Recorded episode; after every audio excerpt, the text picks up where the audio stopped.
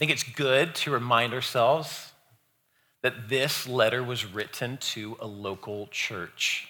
And this local church lived in the middle of the Roman Empire. It's very similar in many ways to our own modern world. And just like any church in any time and place, there were victories and there were defeats. There were clear evidences of God's presence and work among this church, as Paul affirms again and again.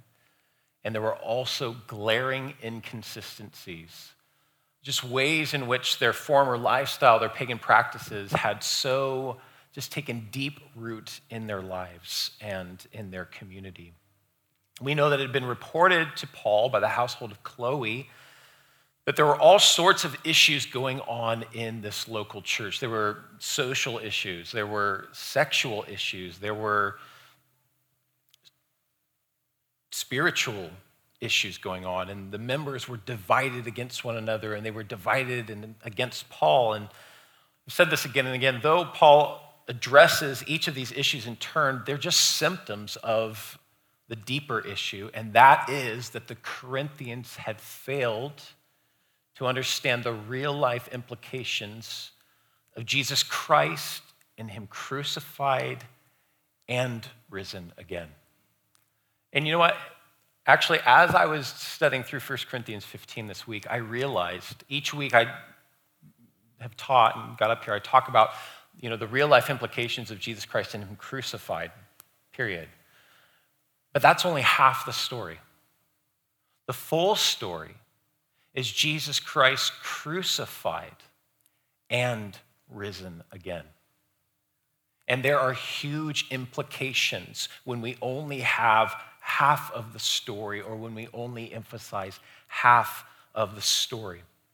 Now, each study that I've taught through this series, I've also read this quote from Lesslie Newbigin, where he says, The choice of the church in every age will always be Will our identity be shaped by scripture or by culture, by the biblical story or the cultural story? And we've been acknowledging in each of our studies that this community of believers were not reflecting the values, the practices, and culture of the kingdom of God and its King Jesus, but were a reflection of values, mores, and habits of the culture of the day. And here in the middle of chapter 15, Paul specifically notes that the Corinthians are under an outside influence when he says, Do not be misled. Bad company corrupts good character. Come back to your senses as you ought and stop sinning, for there are some who are ignorant of God, and I say this to your shame. So the Corinthians were, in fact, being influenced by the culture around them, maybe even some teachers within their midst. And they were, again, reflecting the culture around them and not God's kingdom. It's honestly a bit surprising to me that Paul did not start the letter with this issue of denying the resurrection or even referencing it before now. Like, I'm a very sarcastic person just by nature, uh, maybe a little bit by nurture.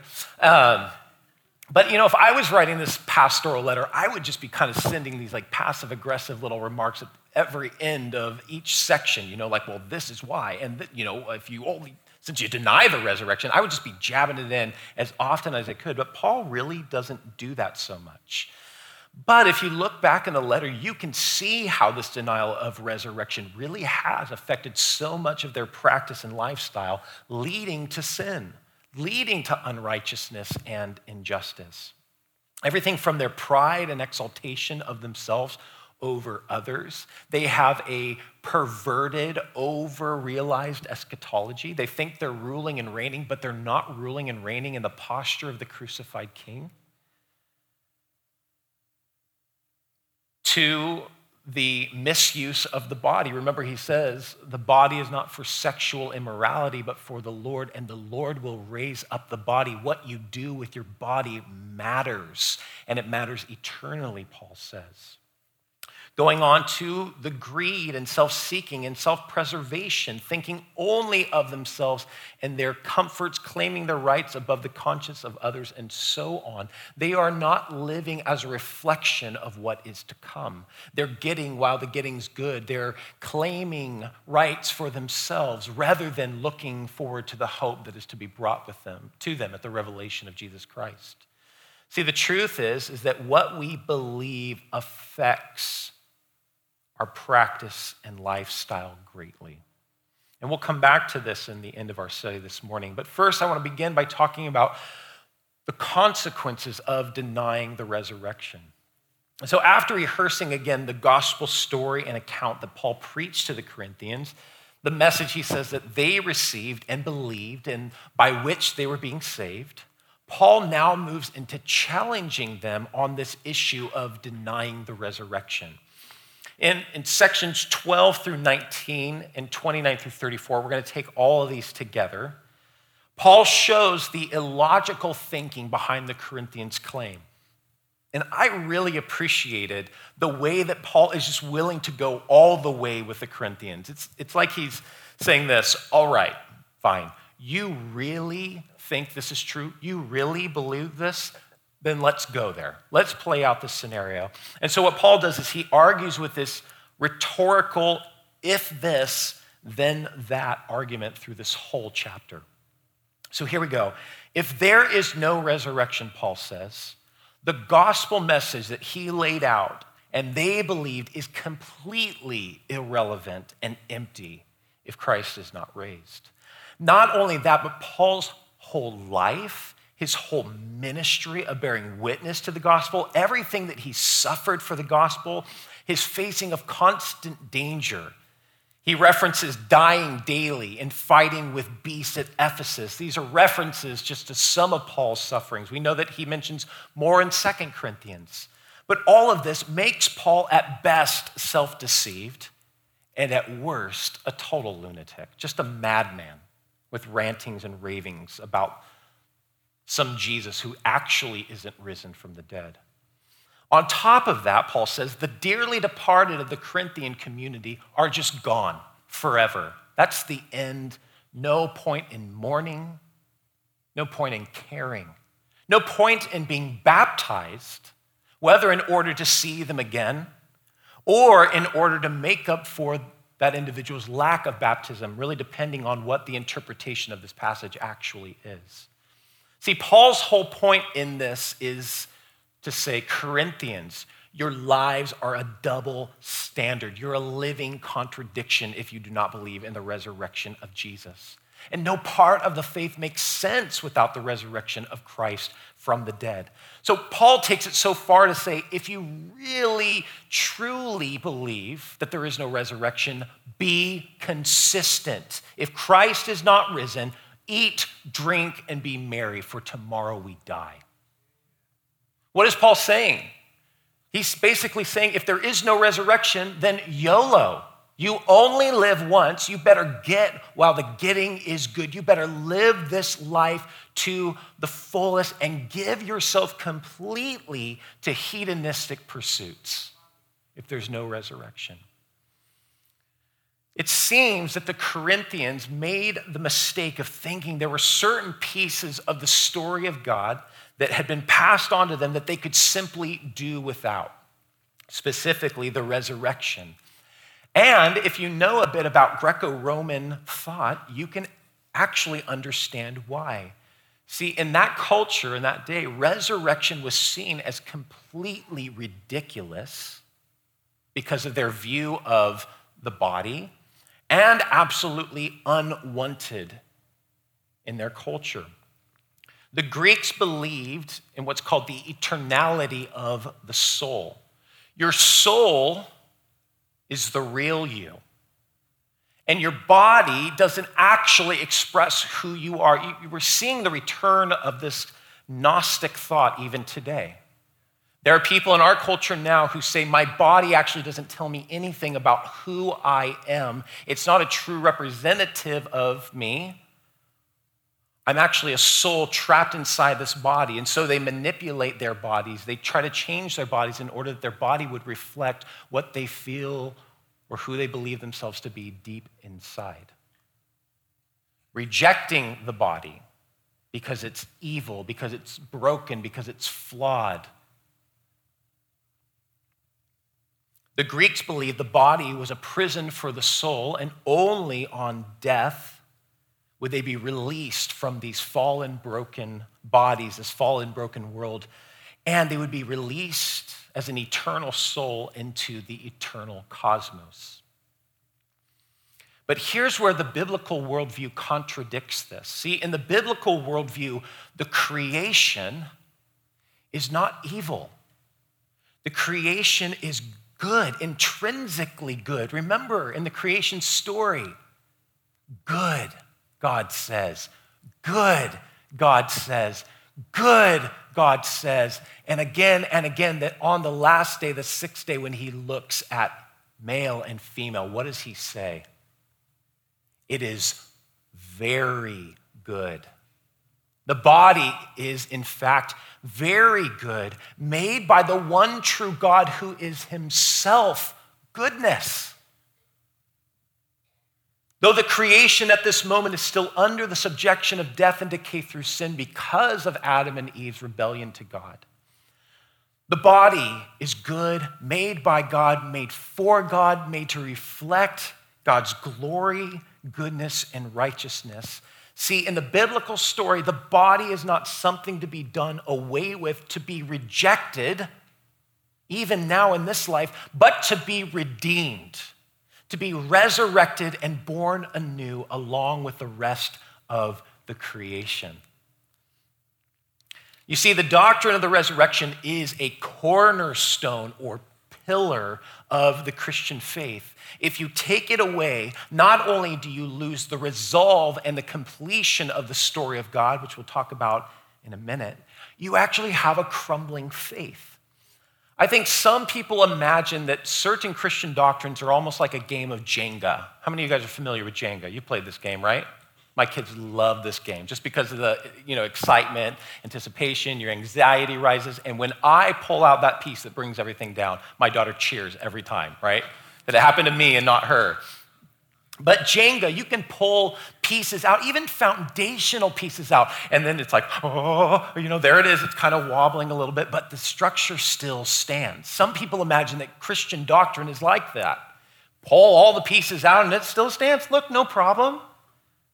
But in fact, these key doctrines are more like a house of cards. You pull one out, and the whole thing comes crashing to the ground. This is because the Bible is a story, it's a complete story about God's rescue and redemption. Paul will go on to show them that the resurrection of Jesus is both absolutely essential to this story, to the resurrection of humanity and the destruction of death itself, which keeps us from the life that is in God. See, Jesus' resurrection is the vindication of God's faithfulness to the creation, to the world he so dearly loves. This is proof that God is committed to us, that he will not leave us, that he will not scrap the whole project in the middle. Paul's big idea, I think, is that the biblical redemptive story is one whole package from creation to new creation, from the tree of life in the garden to the tree of life in the new Jerusalem. If you mess with that, you lose everything. If this, then that, Paul argues. Now, I personally believe that the church in the Western Hemisphere, by and large, has failed to tell the biblical narrative in a correct and a compelling way. We have done a disservice to the doctrine of the resurrection in that we, just like the world, try to preserve and distort and manipulate our bodies in a way that does not honor the physical body that has been given by God as a good gift to be received. And we have failed to paint a proper biblical picture of God's future world so that people no longer even want it. We actually believe and practice similarly to the Greeks. At least this is often how we talk. We talk of the eternality of the soul, disembodied spirits living in the clouds or heaven, plucking on harps, singing holy, holy, holy for all eternity. How boring. It's no wonder that some would rather stay in this world if they've been dealt a good hand or fly off to a disembodied existence in the skies if they haven't. But as always, God has something better. God has resurrection and new creation in store for his people and for the creation. Now, as I was studying this, I, I was just thinking through this. I'm just trying to speak honestly. I am often hard pressed to find a Christian who believes in a resurrected body, an actual physical new creation on earth, or who even wants it. And I believe that this is because we've sold ourselves short on what this new world is. The new world is God's kingdom come to earth. See, in the biblical story, the kingdom of God meant a guaranteed new heaven and new earth, or renewed heaven, renewed earth, a healed material creation, a physical creation, not a disembodied, not a specter cosmos or a specter human. It meant absolute wholeness and well being physically, spiritually, socially, and economically.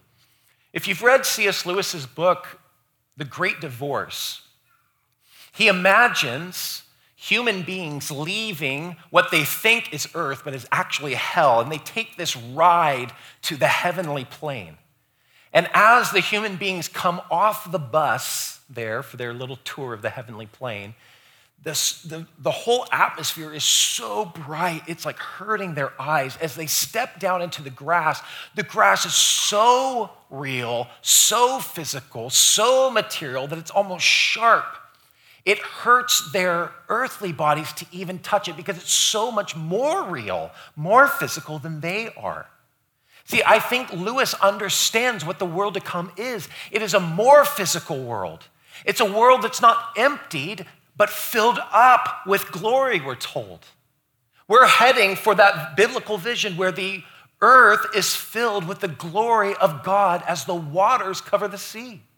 The creation is a vessel not waiting to be emptied of life, but to be filled with God's life, His glory, and His goodness. That is what is to come for God's people in the new creation.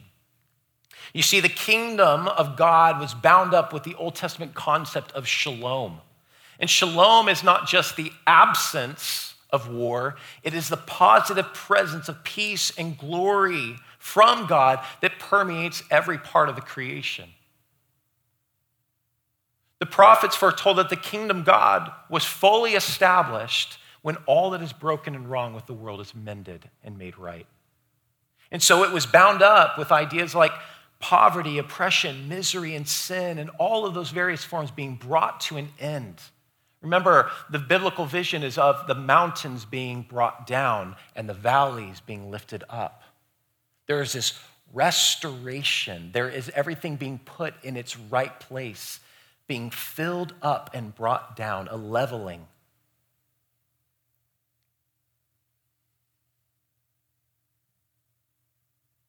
It was envisioned that it would be a kingdom, a world of absolute flourishing prosperity, and blessing.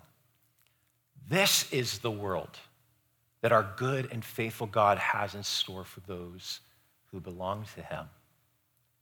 And yet, time and time again, I find that we, we sell ourselves short on this. But in the resurrection lies the hope of the whole world. This is what every human being is longing for to be reunited with the creation, for everything to be put in its right place, to be filled up with the glory of God. Do you ever feel like Christian preaching on the end of all things kind of sounds like a big escape plan? I do.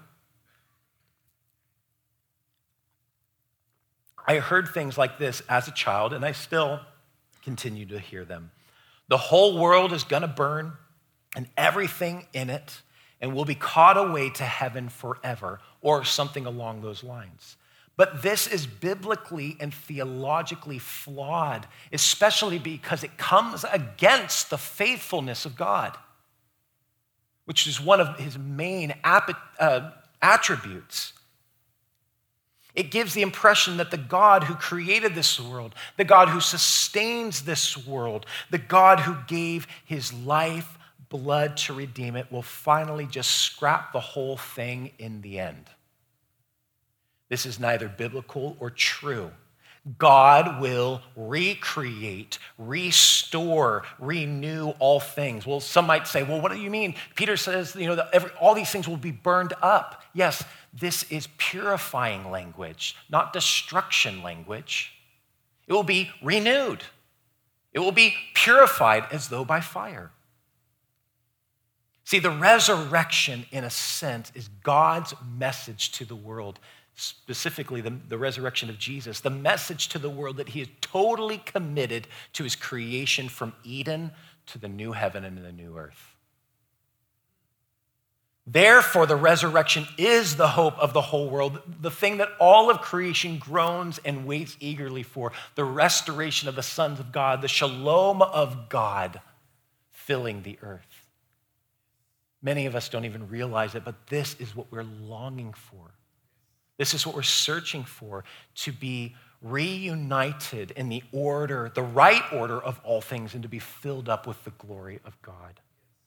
Now, Paul goes on as he's argued the implications of what happens if Christ is not crucified and risen again. Now he wants to bring the Corinthians in the opposite direction. Let's talk about the implications of Christ's resurrection. So he's argued this. He's going to use the same rhetorical device here if this, then that. So let me just say this the resurrection was God's master plan to combat and totally reverse Adam's disastrous rebellion against God. The resurrection of Jesus is key to God's promise to redeem his broken creation and to reclaim the earth as his good kingdom. Paul explains Jesus' resurrection as the first fruits. What he's referencing is back in the law of Israel. The first fruits, the first batch of the harvest was to be brought to God and it was dedicated or offered to him.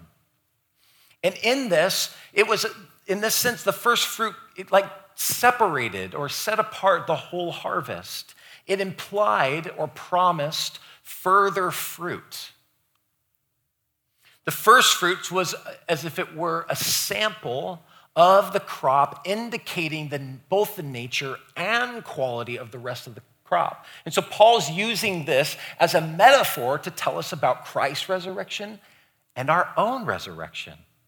What he means is that Christ's resurrection was a foretaste of what is to come for all believers. It guarantees it, both in nature, a body, and in quality, a body that is more physical, more solid than our physical bodies, a body made to inhabit both heaven and earth.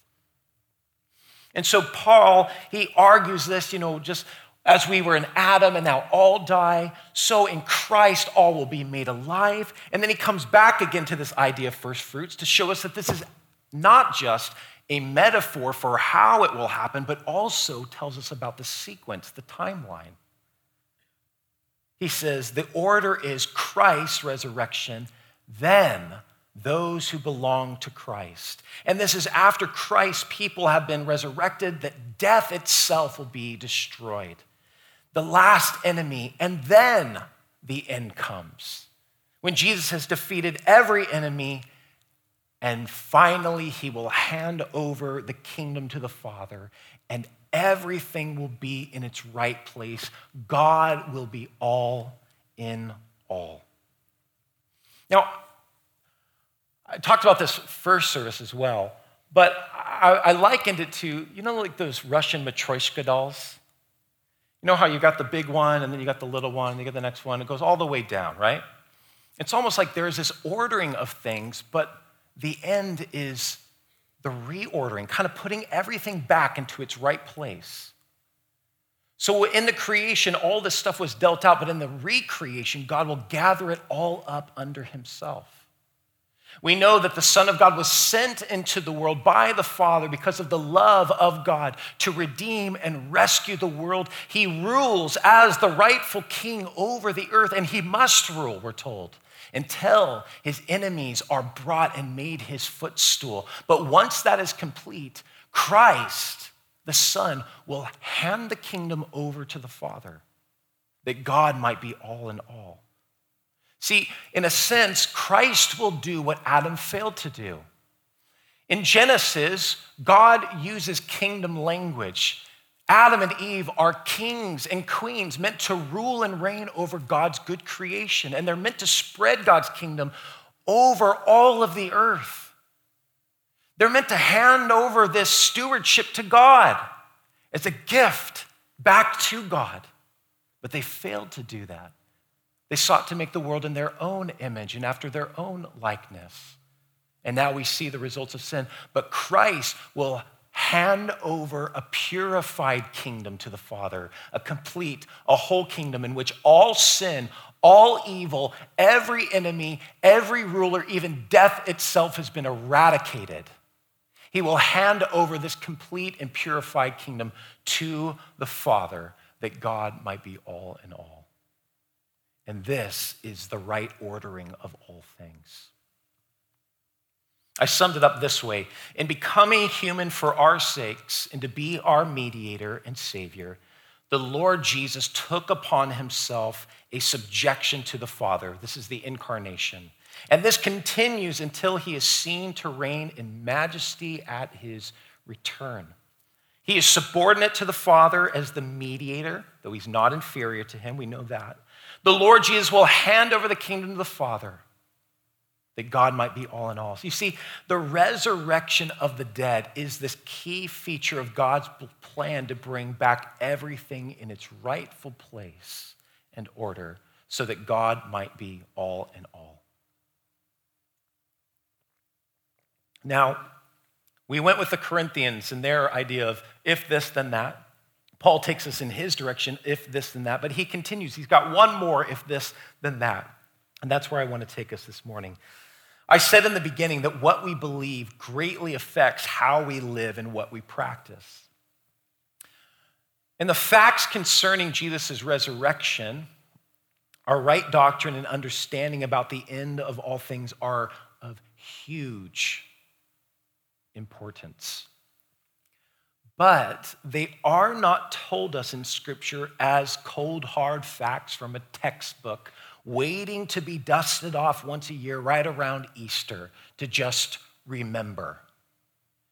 No, the Christian life is to be one continual celebration and observance of the resurrection of Jesus Christ from the dead ongoing, daily, again and again, we are to practice resurrection or observe resurrection.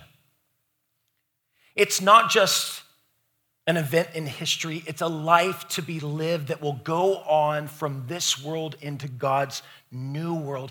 And we are invited by God to practice resurrection now in anticipation of the world that is to come. And this is what Paul is arguing in the end of this chapter. If this, then that. Paul says, in light of this truth, the assurance of the end, the assurance of the right ordering of all things, the assurance of the resurrection of our bodies, the assurance of the defeat of evil, powers, and death itself that's filling up of heaven and earth with the glory of God my dear brothers and sisters, be steadfast and immovable, always abounding in the work of the Lord, for you know that in the Lord your labor is not in vain. Paul says, Go hard for the kingdom of God, go all in, cash it all in. Put all your chips in. I can't believe I'm using a gambling metaphor from the pulpit for the kingdom of God, right? That's what he's saying. But this is what Jesus is saying actually in the parable of the pearl of great price, the treasure hidden in a field. Give everything to possess the kingdom of God. See, if resurrection is true and real, then the church should practice resurrection life now. Should live it out now. Well, what does that look like to practice resurrection? Well, I believe to the extent that God's future world is real to you, it's a living reality, it will change everything about how you live in the present. We've talked about this all along our teachings in 1 Corinthians. It's the proleptic vision, it's eschatological ethics. If the kingdom of God is a place where there is no lack, there's no want, then Christians should live generously now. If the kingdom of God is a place of peace and of righteousness, then we should be peacemakers now. We should be determined to live right by one another now. And in doing this, we put the kingdom of God on display. We're like these billboards saying, coming attraction. The kingdom of God is breaking into the world. That is what eschatological ethics or the proleptic vision is all about living out the kingdom of God in the here and now. So, how do we do this? I think we can simply break it down into two categories. And I like to do it in the calculated and the carefree. How do we do this? It's very calculated, but it's also incredibly carefree. So, first, the calculated. If Jesus Christ is risen from the dead, that means we should calculate all things in light of the final resurrection and the coming kingdoms. It means that everything we do in this life has eternal weight and merit to it. Everything. One theologian put it this way he said, This life is like an internship for the kingdom of God. It's an internship. We're practicing, we're training, we're learning in order to rule and reign with Christ in the world to come. Everything we do in this life has eternal weight and merit to it. N.T. Wright, in his book, Surprised by Hope, says the point of the resurrection is that the present bodily life isn't valueless just because it will die.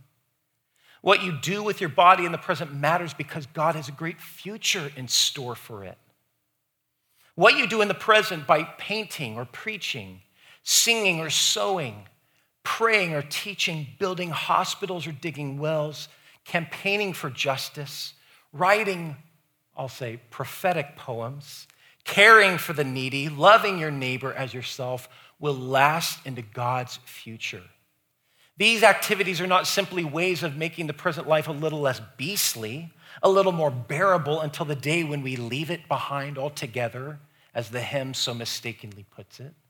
They are part of what we may call building for God's kingdom. This is what Jesus calls us to do in the Sermon on the Mount to build the kingdom until the king comes and makes all things new. See, part of the church's task consists in this implementing that achievement of Jesus and anticipating the future kingdom by doing right, by practicing justice and bringing peace to the places and people of the world where it is absent. There are dark regions of the world where the kingdom of God, where its light, where its salt is not known, seen, and felt. And the church's task is to take the light of the gospel, the presence of the kingdom to those places and let it shine. Let it permeate as salt does. As I mentioned earlier, I see here this correlation to Jesus' parable of the treasure in a field, that, that pearl of great price. The exhortation of those stories are to give everything you have for the working and building of the kingdom of God. Seek first the kingdom of God and his righteousness, and he will add all of these other things to you. He will take care of your worries, your anxieties, and your fears.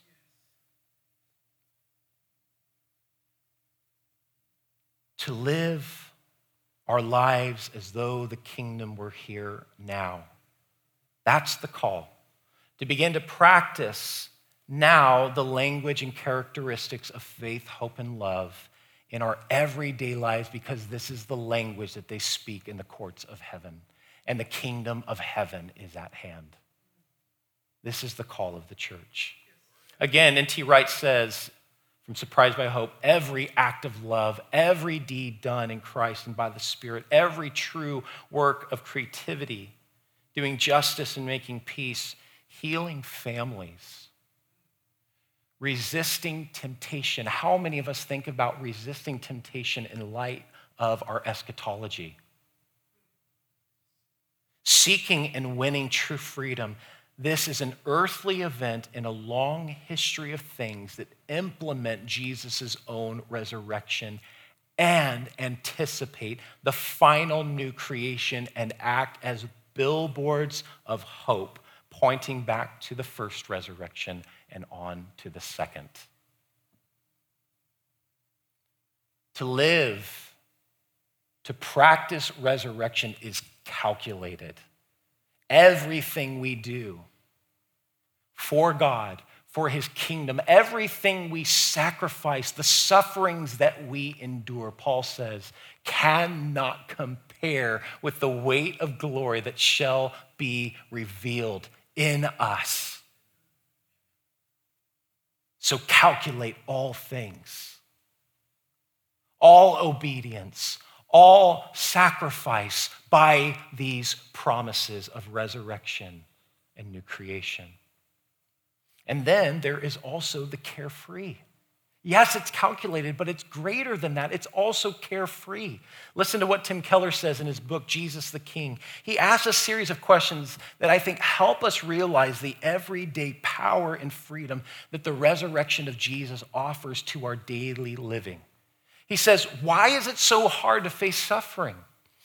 Why is it so hard to face disability and disease?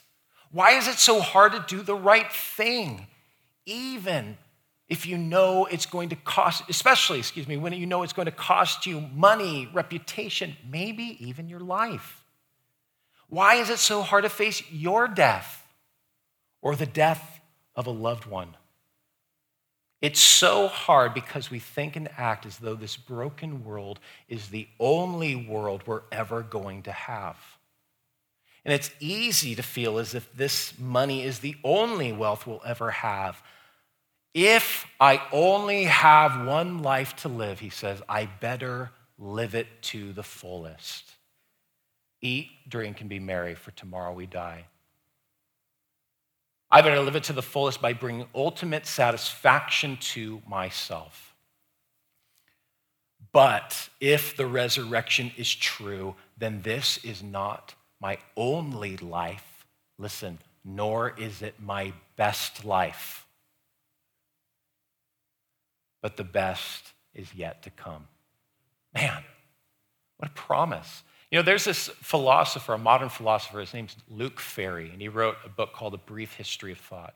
It's fascinating. Uh, he falls more into the philosophical thinking of Nietzsche, but as he surveys, you know, some of the major philosophies that have shaped the Western world, he believes that the Christian message of resurrection and new creation is the most compelling and beautiful philosophy there possibly is. He actually says, I think it's too good to be true.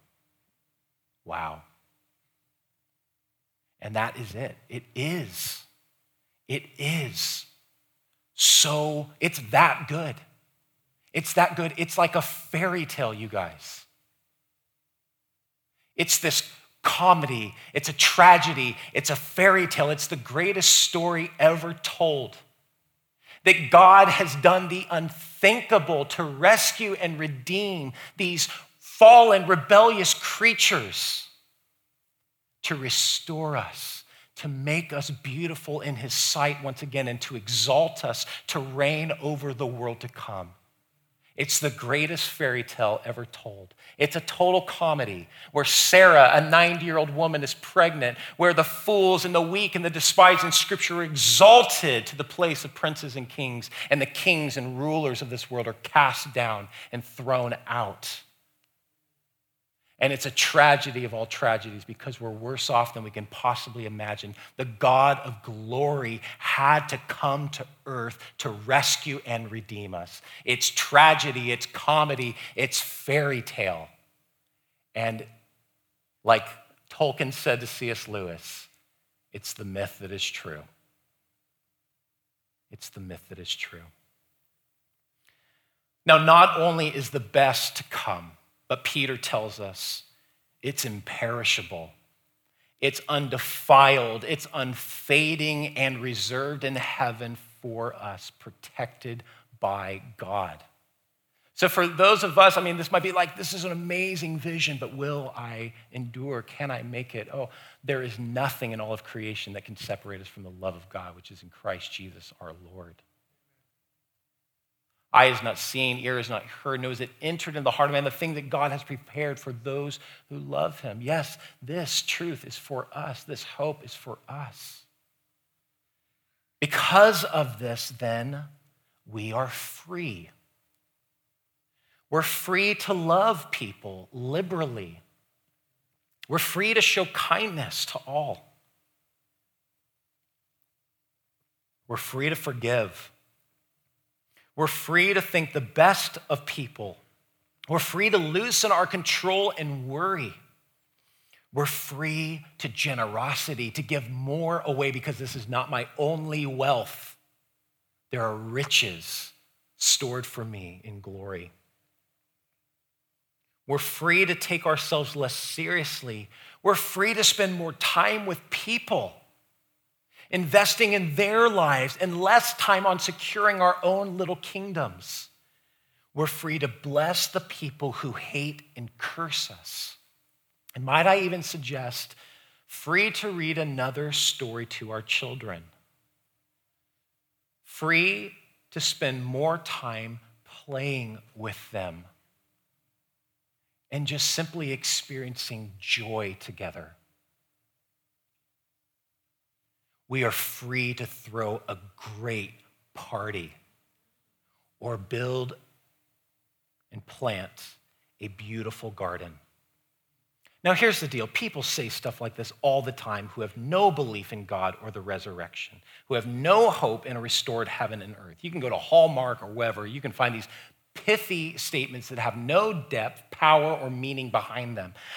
But how much more can Christians live carefree? If the resurrection is true, if Jesus rose from the dead, your life should truly be carefree. Not in a flippant way, but because of such a great certainty and underlying hope about the future and the kingdom of God. You're free. You're free.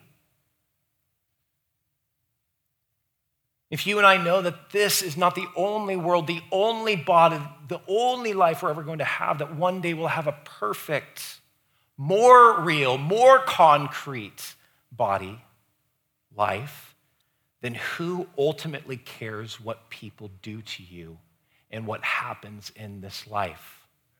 And because of the resurrection, we can be free from these ultimate anxieties in this life. We can be brave and we can take risks for the kingdom of God.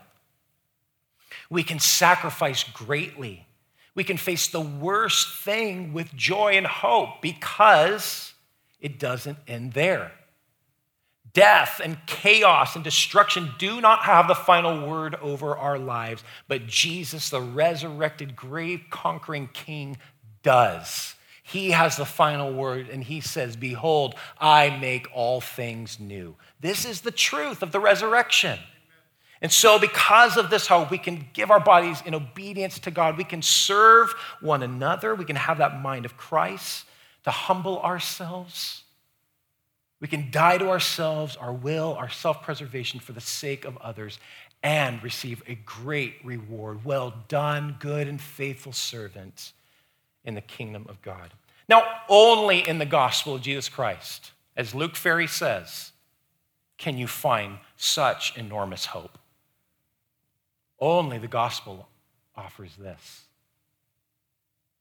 Only the resurrection promises us not just new minds and hearts, not just disembodied souls, but new bodies and a new creation.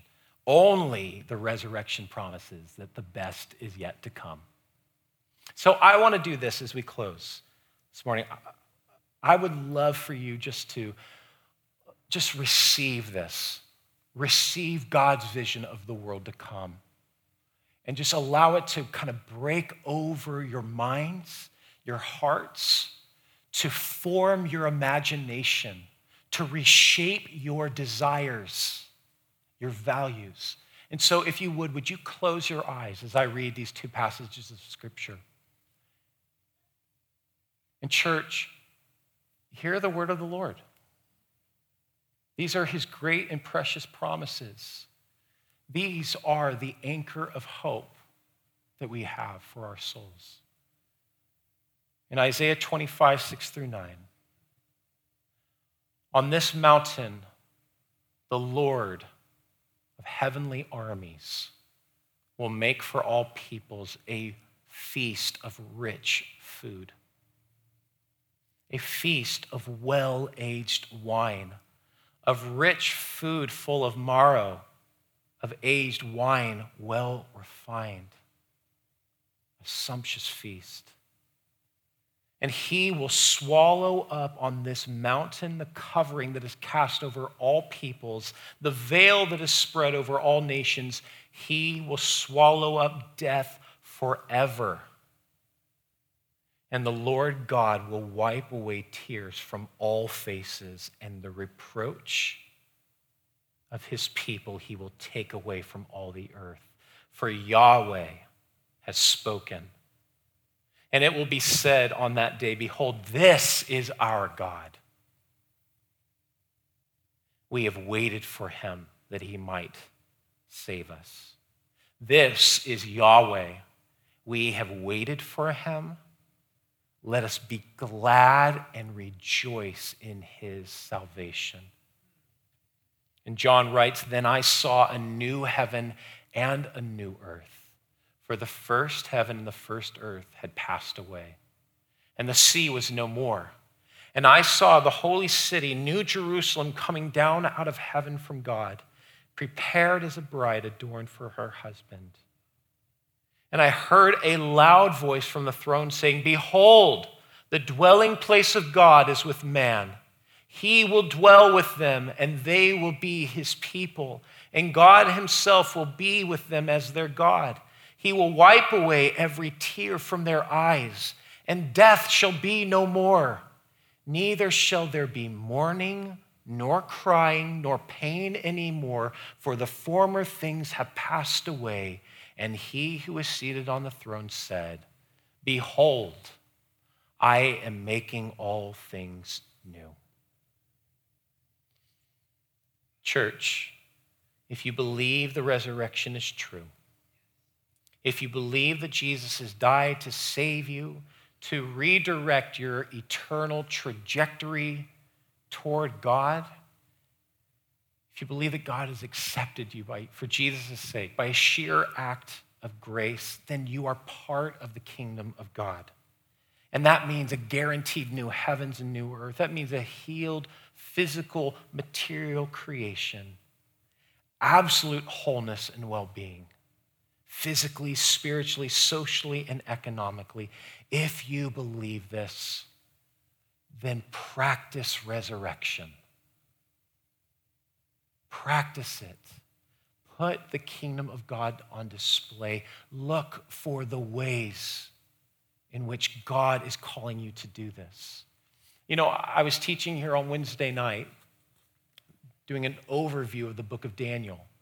And we were talking about how our culture has been telling stories about the meaning of the world, what to value, who to be where to invest. But through this pandemic, and for many years now, I believe that this secular narrative, the secular redemptive narrative, is failing.